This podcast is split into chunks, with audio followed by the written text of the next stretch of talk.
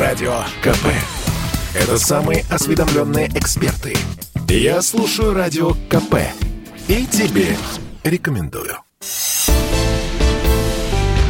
«Экономика» с Михаилом Делякиным. Здравствуйте, дорогие друзья. Ну, я тут прослышал кусочек предыдущей передачи. И не могу, не, не могу удержаться, чтобы не э, ввести, внести исторические уточнения. Как человек, который был свидетелем тех событий, ГКЧП я имею в виду, и свидетелем разбирательств, которые были по итогам этого самого ГКЧП. Так вот, ГКЧП это было, выражаясь языком наших ведущих, договорняк.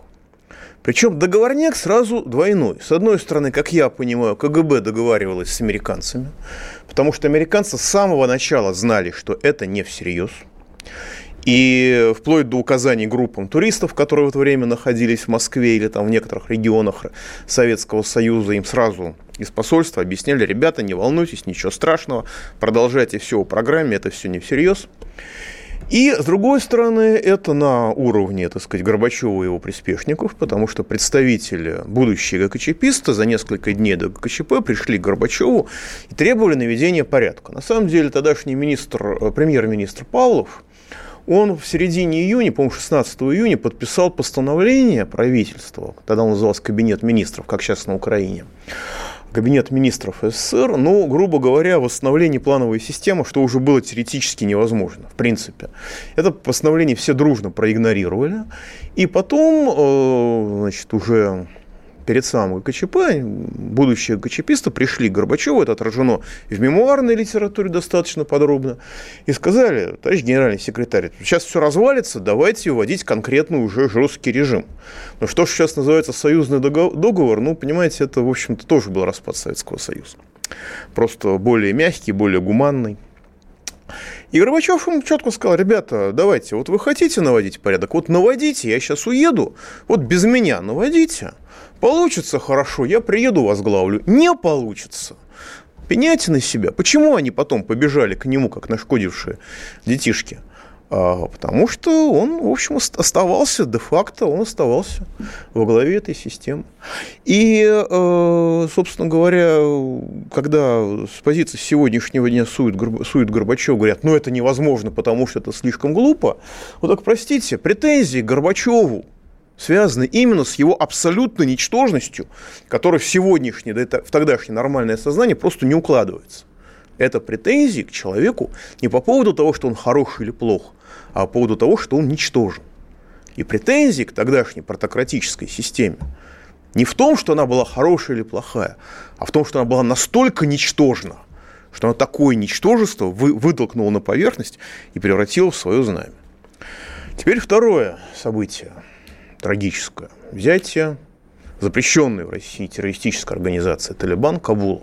Знаете, я очень хорошо помню, как в 2015 году, когда Бармалея, правда, не Талибан, а ИГИЛ, с которым Талибан, в общем-то, воевал, а, запрещенный тоже у нас в России, исламское государство захватывало Сирию еще до нашего вмешательства в это дело, многие московские таксисты из Средней Азии просто, просто ждали, что, как они говорили, вот-вот нас освободят. Но когда же нас освободят?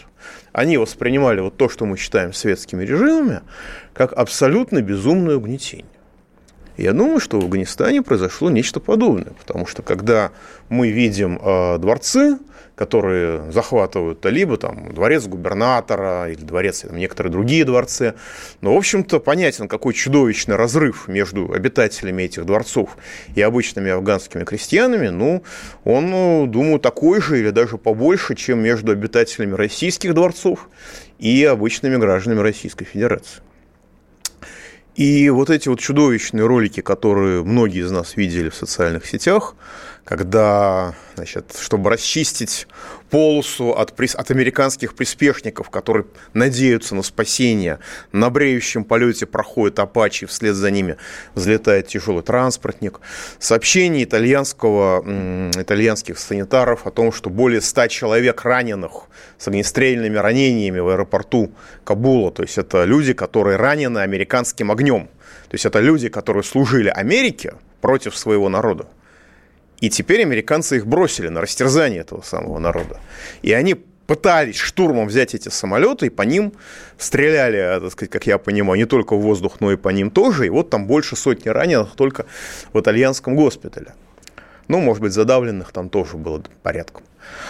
Вот. И как, как люди цепляются за шасси американских транспортных самолетов, их поднимают там на высоту там полкилометра, и потом шасси втягиваются, и, значит, эти люди обрезаются и падают вниз. То есть я такие, такое видел только когда были, значит, хроники а, разрушения башен-близнецов, а, тоже там люди выбрасывались из окон, там, с какого-нибудь сотого этажа, с 70 этажа летели вниз. Вот точно так же. И это очень внятный, очень наглядный урок, очень четкий символ для всех. Все, кто служит американцам против своего народа, будут проданы американцами, будут кинуты и обмануты американцами. И они вот так вот будут давиться в очереди на американские транспортные самолеты, их не будут брать и по ним будут стрелять. Это очень внятный, четкий урок на уровне символов. Потому что если в Сайгоне, да, эвакуировали очень многих с крыши посольства и так далее, но эвакуировали многих, то здесь, в общем-то, даже особого желания кого-то спасать мы у американцев не видим. То есть слуги американцев для них расходный материал. Я думаю, что многие российские либералы, кто поумнее, с очень большим интересом, так сказать, с личной точки зрения смотрел, смотрели эти ролики. Но у меня к вам другой вопрос. Понимаете, мы вот тут опять-таки поминался Китай, его политика в отношении Синьцзяна-Уйгурского автономного района, как-то забыли упомянуть, что 6 лет в Синьцзян-Уйгурском автономном районе не было ни одного террористического акта. То есть китайская политика, понятно, что Запад про нее рассказывает так же, как он рассказывает про политику Северной Кореи из уст северокорейских перебежчиков, которые то ли под воздействием наркотических веществ находятся, то ли просто рассказывают все, что у них хотят услышать. Но как бы, то есть понятно, что западная пропаганда в отношении китайской политики, э, в отношении мусульман, это, ну, дай бог, если там 5% правды есть. Мы знаем, как американцы лгут, э, хотя бы потому, что они про нас рассказывают. Но, но мы видим результат. Шесть лет ни одного террористического акта вообще, даже на уровне поножовщины. В принципе, ни одного. Это безусловное достижение. Вот. Но понятно, что нам ни китайская политика, ни советская политика сегодня не грозит. И у меня к вам вопрос очень тяжелый. Он меня самого очень сильно, исп... он меня самого очень сильно испугал, честно говоря. Вот. Но я хочу услышать ваше мнение. Если вдруг, не дай бог, случится так, что придется выбирать между властью либералов, да, либералов, которые уничтожают образование, да, либо уничтожают образование, уничтожают, либералы тоже уничтожают. Уничтожают здравоохранение, уничтожают технологии, которые грабят людей. Да? Вот если придется выбирать между властью либералов и властью запрещенных в России талибов, кого вы лично выберете? Телефон плюс 7 967 297 02 значит, WhatsApp, Viber, SMS и Telegram. Если вы выбираете либералов, пишите либералов. Если вы выбираете талибов, пишите талибов. Голосование пошло. А для меня это, честно говоря, страшный вопрос. Да, вот первый ответ. Я с ней абсолютно солидарен Наталья Гусева, но я скажу об этом потом, в итоге. Вот. Но тем не менее, что мы сейчас знаем о запрещенном в России Талибане? Да, они побивают камнями неверных мужей. Ну, честно скажу, что я знаю много женщин, ни минуты не мусульманок, которые в принципе с этим, готов, с, этим подходом готовы согласиться. Значит, пожалуйста, пишите не либералы и не талибы, а пишите либералов и талибу в, иначе робот не распознает, мне потом вручную придется считать. Вот. Мы знаем, что они с другой стороны, не, не дают менять детям пол. То есть у них нет ювенальной юстиции. У них, правда, вообще с юстицией большая проблема, хотя, конечно, этого не признают.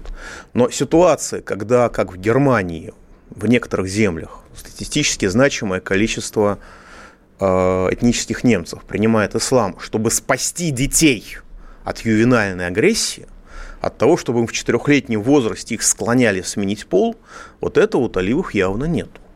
То есть талибы меньшие звери, чем, скажем так, многие европейские либералы. А талибам ставят вину сейчас, запрещенному в России Талибану, что они отказались от идеи а, вакцинировать людей от коронавируса. Но, с другой стороны, это производит впечатление медицинского опыта. Если мы посмотрим на динамику вакцинации и на динамику заболеваемости, скажем, Юго-Восточной Азии очень четко видно, что пока не началась вакцинация, заболеваемость была на низком уровне. Вакцинация пошла, пошло бурный рост заболеваемости. Штамм Дельта знаменитый в Индии появился именно после того, как они начали массово вакцинировать. И так во многих других странах. А в Сингапуре, скажем, просто отказались от идеи так сказать, чрезвычайного, чрезвычайного режима, просто сказали, да, мы с этим теперь будем жить. То есть Возможно, что это не так уж и страшно. В конце концов, даже если э, судить по статистике, озвученной господином Мурашко, министром здравоохранения России, если, если ей верить, то вероятность заболеваемости э, коронавирусом раза в полтора подскакивает именно после вакцинации. Я подчеркиваю, не в результате, мы не имеем права так говорить, но после вакцинации вероятность подскакивает примерно в полтора раза, если сопоставить слова господина Мурашко с официальной же статистикой, которую озвучивают российские власти. Вот. И это тоже, в общем-то, начинает выглядеть не так уж страшно, не так уж кошмарно. Пауза будет короче. Что касается обрезания, то у некоторых, у некоторых религий оно тоже существует. Пауза будет короткая. Радио КП. Это корреспонденты в 400 городах России. От Южно-Сахалинска до Калининграда. Я слушаю Радио КП. И тебе рекомендую. «Экономика» с Михаилом Делякиным – Итак, дорогие друзья, продолжаем. Вот Наталья из, Моск... и Наталья из Москвы пишет. Из либерала я превратилась в православного человека, патриота России. С либерал, с, с талибами меня давно бы не было. Ну, вам, конечно, виднее, хотя, скажем, ведущие CNN та, точно так же выходят из Кабула, просто платочек надела черный. Вот так продолжая, у нас продолжается опрос. Если придется выбирать между, не дай бог придется выбирать, потому что выбор, конечно, ужасный, между властью либералов, то есть та политика, которая, грубо говоря, у нас проводится сейчас по ликвидации социальной сферы, по ликвидации экономики, и запрещенных в России талибов, кого вы выберете. Значит, если вы выбираете либералов на плюс 7 967 297 02, по WhatsApp, Viber, Telegram, SMS пишите либералов. Если вы выбираете талибов, запрещенную в, российский, в России террористическую организацию, то на плюс 7 967 297 02 а по WhatsApp, Viber, SMS и Telegram пишите талибов. Давайте примем звоночку. Георгий из Москвы в эфире. Алло. Здравствуйте. Алло. А, здравствуйте. А, вопрос по поводу ГКЧП. Михаил, а вот э, вы говорите, были очевидцем ГКЧП, а вот какое ваше мнение? Значит, почему уже 20 э, миллионов членов КПСС не вышли защитить свою идеологию, свою КПСС и в итоге свою страну? Простите, пожалуйста, во-первых, не 20, по-моему, а 18, но точно уже не помню. Но самое главное, что в, КП, в КПСС была огромная реформа, реформаторская крыло в то время. И КПСС в то время была раздроблена тоже. И не стали они выходить, потому что к тому времени а, потребительский рынок был уничтожен Горбачевым где-то в ноябре 1987 года. Его уже не было практически. Он был Это же вопрос политический. Простите, а не экономически. А, понятно. Вы знаете, вы не можете защищать дело, которое вы считаете неправым. И огромная ну, часть... Ну, также члены КПСС могли считать как же они могли считать дело своей партии, которые они вступали добровольно, в общем-то, ну там кто-то из карьерных, но в основном-то добровольно. Я напомню, я напомню вам историю, э, биографию такого члена КПСС, как господин Собчак Анатолий, забыл его отчество, который ну, просился в партию да. бесконечно долго. Его пустили в партию в декабре 1988 года, потому что до этого таких приспособленцев не брали. И он уже в апреле 89 торжественно положил партбилет. Был такой Станкевич, э, советник Ельцина потом, как мне, значит, рассказывали люди, которые с ним вместе служили, в смысле, работали. Да. Это был человек, который все свое студенчество просился в партию, и его не брали в связи с его, так сказать, моральными характеристиками. Ну, с 80 по 86 что-то такое. С 8, нет, с 82 он еще при Брежневе начал проситься, и только когда началось уже разложение всего, его в партию все-таки приняли. Вот. То есть там было достаточно приспособленцев. Там было Получается, достаточно... прав был Жириновский, Жириновский, который говорит, я один вышел защищать, да? Правда это? А, Жириновский что-то я тоже не припоминаю, чтобы он выходил. Но, понимаете, э, действительно выходили люди, так сказать, с протестами против этого, но это было очень мало. И, и повторюсь, самое главное, что э, потребительский рынок был уничтожен в 1987 году в конце. То есть 4 года партократия демонстрировала свою невменяемость на уровне разрушения повседневной жизни граждан страны слова, которые произносил Горбачев и его подпевалы, не имели никакого отношения к реальности. И это было для людей очень точно, очень четко, очень понятно и очень-очень-очень наглядно. Вот. И, э, как бы сказать, помягче, э, люди не защищают ложь. Люди не защищают ложь, которая сама себя разоблачает. Понимаете? Вот э, как бы подобно тому, что афганским властям, афганские власти, никто их не защищал, потому что было ясно, что это ложь. Вот точно так же я просто я видел здоровых мужиков, взрослых, которые просто плакали у телевизора, глядя на свержение ГКЧП. А, они не очень сильно надеялись на светлое будущее, на свободу и демократию. Для них это были звуки достаточно пустые, но они верили в то, что закончилась ложь. Вот. Ну и насчет той лжи, которая продолжается. В театре советской армии в ближайшее время будет премьера. Будет спектакль, посвященный тонким страданиям, душевным переживаниям а, казанского убийцы. Вот казанский э, убийца, который э, пошел в школу и убил там много детей, двух, учи... двух, двух учителей и дикое количество людей ранил. Вот этому подонку которого сейчас Институт сербского затрудняется, так сказать, оценить степень его сумасшествия, посвящается театр, посвящается пьеса в театре советской армии. Он там сопоставляется с героями э, Достоевского. Если это не пропаганда терроризма, то, простите, что это? А у нас в театре «Современник», если я правильно помню, назначили его руководителем, главным режиссером, по-моему, человека, который прославился а, спектаклями в защиту бандеровцев против абсолютно русофобскими спектаклями, а, так сказать, конченые бандеровцы. У нас тоже был э, другой театр, отдали людям, которые, так сказать, выгнали профессиональных актеров и набрали туда, так сказать, эм, стриптизеров из ближайших гей-баров. Тоже такое было. То есть что у нас сейчас происходит вообще в сфере культуры? Может, наше Министерство культуры стоит, так сказать, э, целиком забрать и отдать талибам, пусть те с ним решают вопрос, как хотят. А если уж как бы российское э, государство такую античеловеческую культурную политику себе позволяет и себе пропагандирует. Ну а с другой стороны, а чем нам не нравится культурная сфера, когда у нас, в общем-то, в остальных сферах тоже примерно так же. Посмотрите, что у нас сейчас происходит в сфере здравоохранения. Значительная часть людей считает, я поддерживаю эту точку зрения, что у нас будут выборы сейчас не про власть, у нас сейчас будут выборы про то, будут ли ставить медицинские опыты на детях. Понимаете, вот в фашистских концлагерях не на всех детях, которые там были, ставили опыты. А у нас сейчас реальная перспектива, что у нас в стране, не в лагерях, а в стране, на всех детях будут ставить медицинский опыт. Будут колоть, э, так сказать, вакцину, клинические испытания, которые закончатся э, только по сокращенной схеме через два с лишним года. Вот. А с другой стороны, мы видим, э, так сказать, высокопоставленных людей, э, которые сейчас, значит, в списке одной из партий, которые говорят, что, простите, пожалуйста, а вы знаете, а человек вакцинированный заболеть не может. Что это означает? И значит, если эта партия сейчас победит, то э, весьма вероятно всех людей, которые заболели после вакцинирования, их оформят как мошенников и просто отдадут под суд, может быть, даже сажать будут. Если они ни на кого не захотят, никого не захотят оклеветать, то их будут сажать. Вот это вот наша сегодняшняя реальность. Да?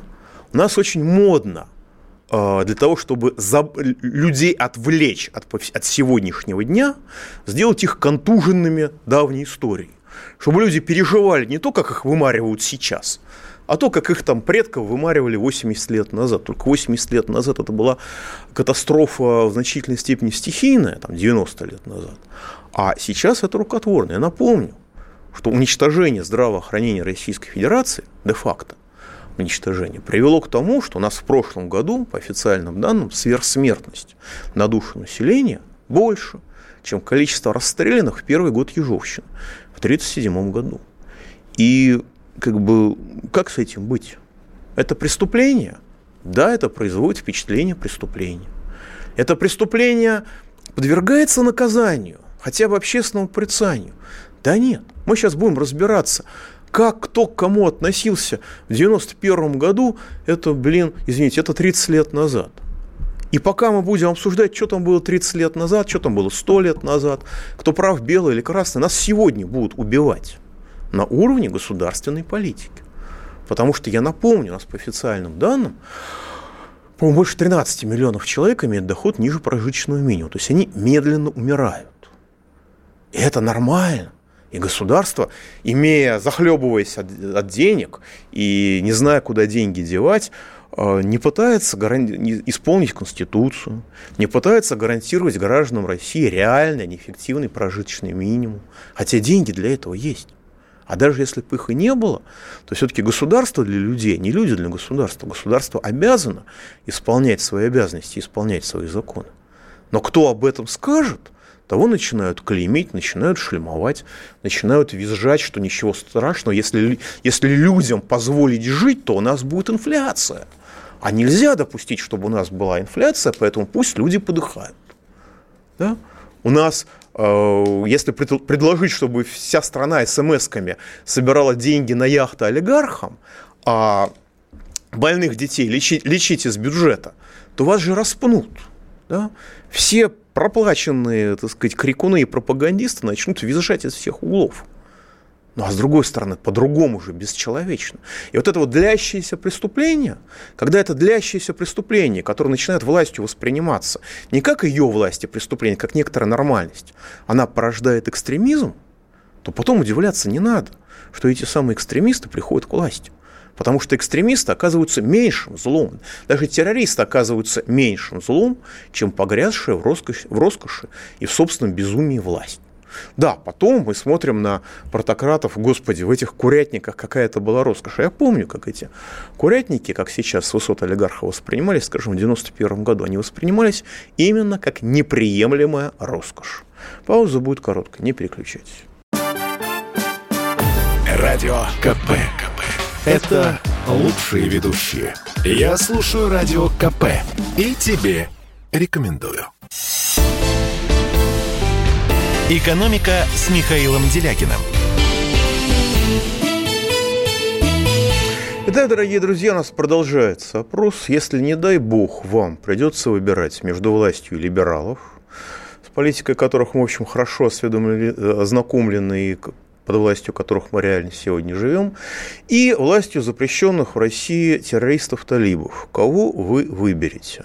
Телефон плюс 7 967 297 02, WhatsApp, Viber, SMS, Telegram. Пишите, кого вы выберете, либералов или талибов.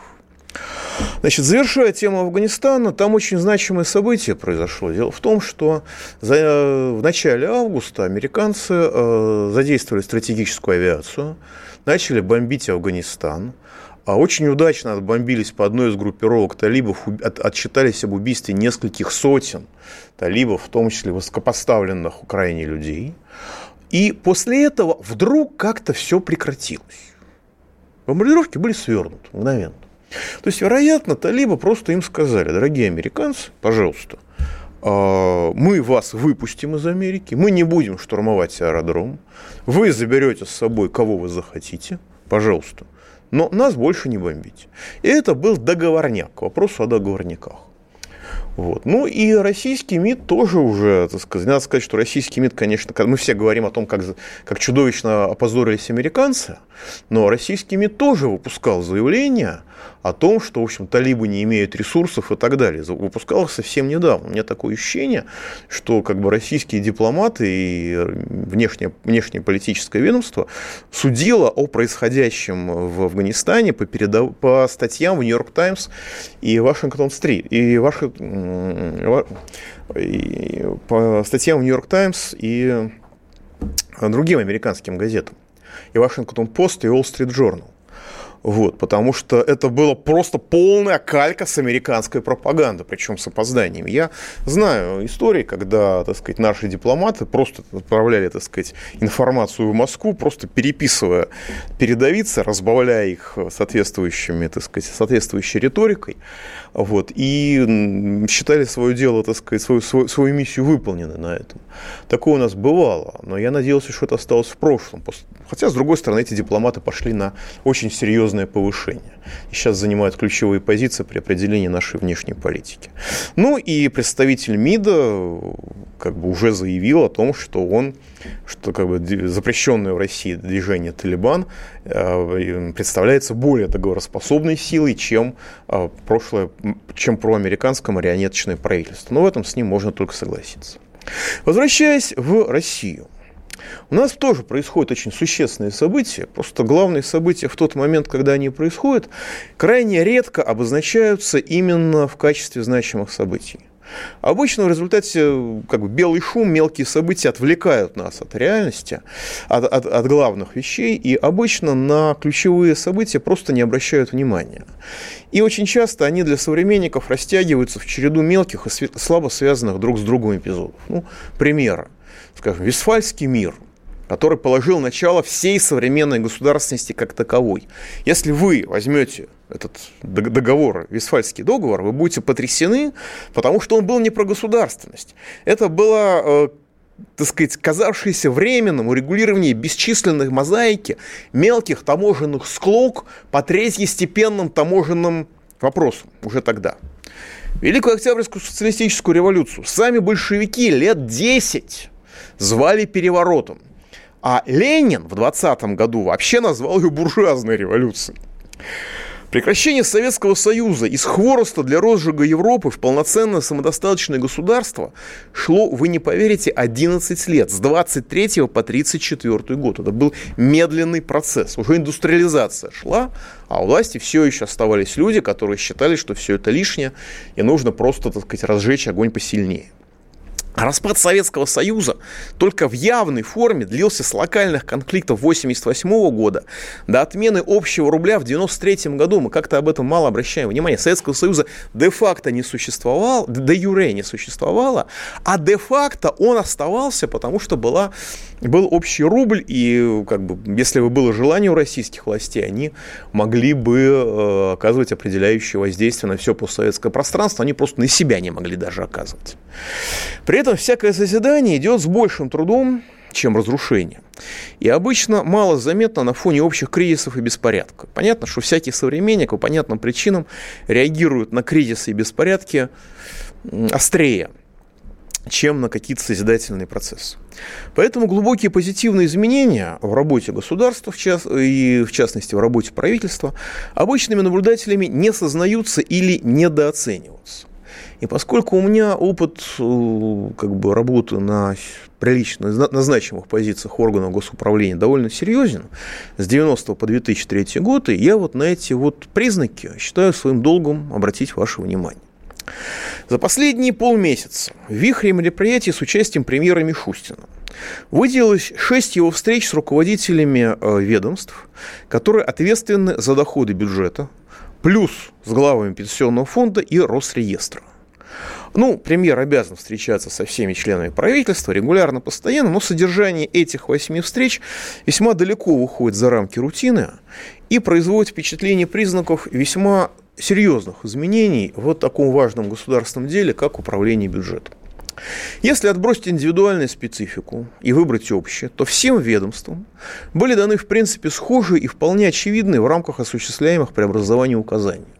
Но относительно прошлой политики эти указания необычны. Прежде всего, в текущее исполнение бюджета всем ведомствам поручено встроить 42 новые инициативы, которые поддержаны президентом. Инициативы по развитию и обеспечить действенный контроль за их исполнением. Обычно в таких случаях ждали следующего года. Сейчас это вмешательство в уже текущий бюджет, полностью в рамках полномочий правительства и Минфина, но, но такого раньше в таких масштабах не было. Вторая задача – это активизация перехода с ведомственных цифровых платформ на единую общефедеральную платформу, то есть ликвидация цифровой ведомственной раздробленности. Общефедеральная при этом цифровая платформа будет работать в автоматическом самонастраивающемся и самокорректирующемся режиме. Ну, как бы я участвовал в попытке в середине 90-х, и в начале 90-х, и в конце 90-х создать подобную, нечто подобное этой платформы в рамках сначала тогдашней администрации президента, а потом в рамках аппарата правительства. Но при тогдашнем техническом уровне и э, раздробленности различных групп власти это была идея безнадежная. Ну и, наконец, третье, что дается всем ведомствам, это э, команда максимально перевести всех, всех, э, все сервисы для граждан в электронную форму. Этого можно было ждать, исходя из э, общей направленности государственной политики, но э, неожиданности, э, действительно несерьезные неожиданности, начинаются со статистических материалов, которые на этих встречах оглашаются. Эти материалы показывают, что правительство Мишустина без особой огласки, что для нашей страны необычно, проводит системную работу по предоставлению льготных кредитов российской экономике. Не только пресловутому малому и среднему предпринимательству, но и вполне значимым материальным производством, и не только олигархическим. Масштабы этой поддержки, именно масштабы именно этой поддержки, уже позволили частично нейтрализовать осуществляемое либеральными Минфином и Банком России вымаривание страны искусственно созданным денежным голодом. Ну, естественно, Мишустин бывший налоговик, поэтому его аппарат смотрит прежде всего на фискальные последствия этой политики. Ну и фискальные последствия этой политики весьма напоминают спасение России после дефолта 1998 года правительством Примакова-Маслякова. Я об этом могу судить, потому что я был одним из двух авторов тогдашней программы стабилизации а, социально-экономического положения после дефолта. Так вот, по сравнению с докоронавирусным 2019 годом, не нефтегазовые доходы бюджета, то есть не связанные с экспортом нефти, газа и с ростом цен на них и нефтепродуктов, подскочили аж на 2 триллиона рублей. Без учета роста цен это рост на 14%. Глава налоговой службы фиксирует, что 70% прироста доходов – это результат оживления экономики в том числе за счет стимулирования льготными кредитами. И только 30% – это результат так называемого улучшения администрирования, по поводу которого наш бизнес частью рыдает, а частью уже и вовсе хрипит. Премьер Мишустин, в отличие от большинства своих предшественников, проявил большое внимание к тонкостям бюджетного процесса. Это необычно – это необычно. Много я видел премьеров, за еще большим количеством я следил внимательно, в том числе по долгу службы. Могу сказать, что премьерам не свойственно внимание к тонкостям бюджетного процесса, просто потому, что они обычно не хотят ссориться с Минфином. Так вот, внимание премьера Мишустина к бюджету позволяет предположить, его активное участие в подготовке нового бюджета и в ожидаемой корректировке нового бюджета в ходе осенних думских слушаний. Потому что в Государственной Думе при принятии бюджета депутаты, даже от партии власти, выступают в том числе представителями страны против вечной либеральной агрессии Минфина. Ну, понятно, чем выше роль в этом процессе премьера и его аппарата, тем ниже роль и влияние либерастов из Минфина. Ряд сугубо аппаратных признаков позволяет предположить, что рутинный процесс формирования бюджета сейчас используется для коренной перестройки всей системы управления финансами. Эта система будет переориентироваться с задачей обеспечения глобальных частных спекуляций, что характерно для либералов, на задачи комплексного стратегического развития с опорой на национальный проект. Дошло до того, что на встрече с председателем пенсионного фонда премьер Мишустин зафиксировал необходимость объединения трех внебюджетных социальных фондов – пенсионного, медстрахования и соцстраха в единое социальное казначейство. Это не только снизит издержки, но и позволит системно управлять социальными расходами, которые сейчас непрозрачны, почти не контролируются и вдобавок растащены околобюджетными князьками по своим делам. Я давно выступал за это, и мне это особенно радостно. Пауза будет короткая, не переключайтесь. Радио КП. Это самые прослушиваемые аудиосериалы. Я слушаю Радио КП и тебе рекомендую. «Экономика» с Михаилом Делякиным. Да, дорогие друзья, держим себя в штанах. Это какой-то очень двусмысленный призыв, даже не боюсь этого слова разоружающий, разочаровывающий. Но переходим к хорошим новостям. Дело в том, что правительство Мишустина, э, среди прочего, фактически завершило формирование федерального казначейства, которое затянулось абсолютно неоправданно. Олицетворение федерального казначейства – это выдающийся финансист прошлой эпохи Татьяна Геннадьевна Нестеренко. А, человек, который сначала возглавлял федеральное казначейство, был замминистра финансов, потом она была первым замминистром финансов. Весной этого года она была вынуждена уйти с должности. На завершающих этапах своей карьеры она фактически, насколько можно судить, превратила казначейство в самостоятельное государство в рамках Минфина. Минфин – государство в государстве, а вот казначейство тоже было самостоятельным так сказать, территорий. Не просто име... Э, казначейство не просто имело свои собственные ресурсы и резервы, но и порой было такое ощущение, что оно проводит собственную политику, причем разительно отличающую как от государственной, так и от Минфиновской. Насколько можно судить, ограниченность знаний и авторитета не позволяла министру финансов Силуанову справиться с этой проблемой. И только после помощи с премьерского уровня у него возникла возможность вернуться в управление казначейством от административно-управленческих к собственно профессиональным задачам. Но Силуанов, насколько можно судить, не справился с этой возможностью, и премьеру снова пришлось ему помогать. В результате с начала года счета более 50 тысяч бюджетополучателей, все, э, в том числе 58 тысяч государственных контрактов, были переведены из Банка России в казначейство. Это освободило Банк России от несвойственных ему функций Минфина, с одной стороны, а с другой стороны, от возможности регулировать государственные расходы непосредственно и административно, грубо вторгаясь тем самым в исключительную сферу компетенции правительства Мишустина. По итогам года простое укрепление бюджетной дисциплины, потому что Банку России было не до этого, у него свои проблемы, а, принесет регионам около 18 миллиардов рублей дополнительных доходов. Да, если сравнивать с 18 триллионами, которые валяются в федеральном бюджете без движения, это немного, а если сравнивать с бюджетами многих регионов, это очень серьезно.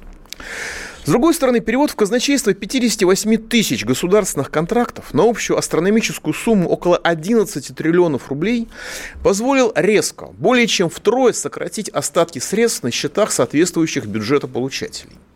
В 2017-2020 годах остатки средств на счетах бюджета получателей только по этим 58 тысячам контрактов достигали в среднем 2,5 триллионов рублей. Вернее, не в среднем, в целом достигали. Сейчас они сокращены до менее чем 660 миллиардов рублей, в 3,5 раза. Многие государственные корпорации и предприятия прокручивали эти, по сути э, дела, выпадающие из бюджета средства через банковские счета и разнообразные финансовые операции – получая тем самым, как в 90-е, неоправданную и порой теневую прибыль. С кем они делились, или делились ли они из этой прибыли, там, с кем-то в Банке России, или с кем-то в казначействе, чтобы эти счета не переводились под, под реальный бюджетный контроль. Это вопрос открытый. Но, тем не менее, реально бюджет получил дополнительные средства. Указанные преобразования и некоторые иные преобразования, которые пока готовятся и говорить о которых пока рано, свидетельствуют, что правительство Мишустина, не создавая информационных проблем и не меняя формально административных и политических правил, начинает реформировать пока еще сверхжесткую либеральную финансовую политику, одновременно преодолевая барьеры, которые воздвигаются этой политикой на пути развития российской экономики. Значение контролируемых либералами Банка России и Минфина при этом снижаются. А Минфин начинает возвращаться с позиции второго, но главного правительства к естественным, органичным для него, собственно говоря, бухгалтерским функциям. Разработка же нового бюджета и его прохождение через обновленную Думу может стать процессом формирования качественно нового механизма денежно-кредитной политики государства – этот механизм может быть направлен, в отличие от ставшего привычным либерального, на развитие России, а не на разграбление нашей страны глобальными финансовыми спекуляциями.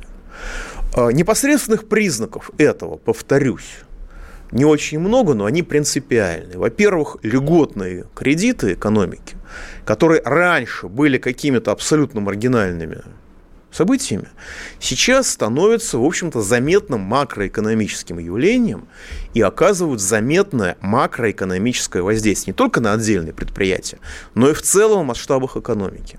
И, во-вторых, дикое количество счетов и государственных контрактов, которые обслуживались в Банке России, то есть находились вне нормального контроля, и как в 90-е годы с этими деньгами происходило черт знает что – и на это все закрывали глаза, и все об этом старательно не говорили, об этом умалчивали.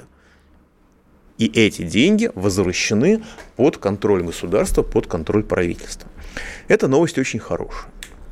Ну, знаете, на самом деле я специально потянул время, потому что результат э, голосования меня шокировал. Я надеялся, что как-то изменится процентовка к лучшему, но она меняется только к худшему. Так вот, извините, это то, что вы написали. Так вот, выбирая между властью либералов, грубо говоря, между Чубайсами, Силуановыми и Набиулинами, и властью запрещенных Российской Федерации талибов, я скажу честно, я выбрал бы либералов. Вот. Но я в меньшинстве. За либералов проголосовало 40%. 60% проголосовало за запрещенную в России террористическую организацию «Талибан».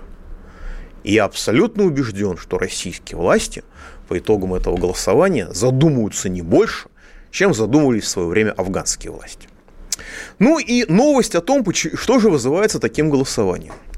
Кондитеры из-за роста цен начали менять рецепты конфет. А, как сообщают российские информационные агентства, для отечественных покупателей даже пальмовое масло оказалось слишком дорогим. Владелец кондитерских брендов, я уж не буду их называть, меняет рецептуру своих конфет, чтобы компенсировать резкое подорожание используемых для начинки жиров. Розница просит продукцию чуть попроще и чуть подешевле. Это называется оптимизировать ассортимент и начать выпускать конфеты с упрощенной рецептурой. А, себестоимость производства кондитерских изделий во время коронавируса, как указывают кондитеры, выросла примерно на 30%. Подорожали растительные жиры, в том числе тропические масла, какао, сахар, мука, упаковка и то самое э, пальмовое масло пресловутое, которое разрушает наше здоровье, потому что оно не очищено, оно техническое у нас в значительной степени, насколько можно судить. Цены на сахар и подсолнечное масло в июне стабилизировались, но стоимость пальмового масла и его производных, а также какао-масла и тропических жиров растет. Из-за этого цены на некоторые конфеты со сложными начинками превысили приемлемую для покупателей. То есть, понимаете, пальмовое масло, которое стало синонимом разрушения нашего здоровья, уже стало слишком дорогим для граждан России, для дорогих россиян, которые вот наглядная иллюстрация кромешной нищеты, в которую мы опущены. И в это самое время советник руководителя администрации губернатора Красноярского края Андрей Агафонов назвал жителей, которые жалуются на задымление, цитирую дословно, «ноющей кучей дерьма». Это слова советника руководителя администрации губернатора Красноярского края. Как сообщают местные СМИ, чиновник опубликовал в Facebook пост, который удалил вскоре, но в социальных сетях и интернет-изданиях сохранились скриншоты публикации. А, мне стало стыдно, что я тоже из Красноярска. Как люди в это превратились? В эту ноющую кучу дерьма. И как им живется постоянно с этим ощущением вечной ущемленности? Человек с утра такой просыпается и думает, блин, я же еще не задыхался ни разу. Надо немного позадыхаться. Это не жители Сибири, это вообще не русский, это какой-то плаксивый сброд. Написал господин Агафонов, повторюсь, советник руководителя администрации губернатора Красноярского края. Для понимания, Красноярск – это город с очень серьезным загрязнением воздуха. Помимо алюминиевых заводов, на которые все обычно пеняют, там есть еще большое количество маленьких заводиков, которые коптят и прикрываются этими алюминиевыми заводами. Так вот, я там жил полтора месяца в 2016 году и могу сказать, что когда режим черного неба, я не был в пиковые моменты, мне повезло. Но когда идут какие-то выбросы, когда вы дышите, такое ощущение, что вам обдирает горло наждаком при каждом вдохе. И это не было какими-то пиковыми ситуациями. Что происходит с людьми, которые, так сказать, страдают астмой, в том числе из-за этих загрязнений, я боюсь себе даже представить. И это длится годами и уж точно больше десятилетия. В администрации Красноярского края высказывания господина Агафонова, вот эти вот омерзительные оскорбления граждан Российской Федерации, они не увидели связи с его должностным положением, и его пост там предлагают рассматривать как мнение частного лица. Понимаете, вот у меня ощущение, что если эти, вот, как бы сказать, помягче, в далеком четвертом году я провел такое большое исследование, я спрашивал таксистов, не из Средней Азии, а граждан России, как они себе представляют справедливость. И они мне описали ту справедливость, которую мы сейчас видим на чудовищных кадрах в Афганистане. Вот, говорит, справедливость, когда я еду, и на каждом фонаре висит по чиновнику. Понимаете, вот если, не дай бог, господина Агафонова будут карать не по законам Российской Федерации, а по-другому, то он так и не поймет, что вообще происходит и при чем он здесь. Вот эти люди, которые нами управляют, которые глумятся над нами каждый день своей политикой, они искренне возмущаются экстремизмом, они искренне возмущаются людьми, которые там смеют что-то про них думать. Они считают себя новыми дворянами, солью земли, а нас с вами они считают, как, как отметил Агафонов, кучей дерьма. И я боюсь, что выборы подтвердят их правоту. Пауза будет короткой. Не переключайтесь. До пятницы. Счастливо. Экономика.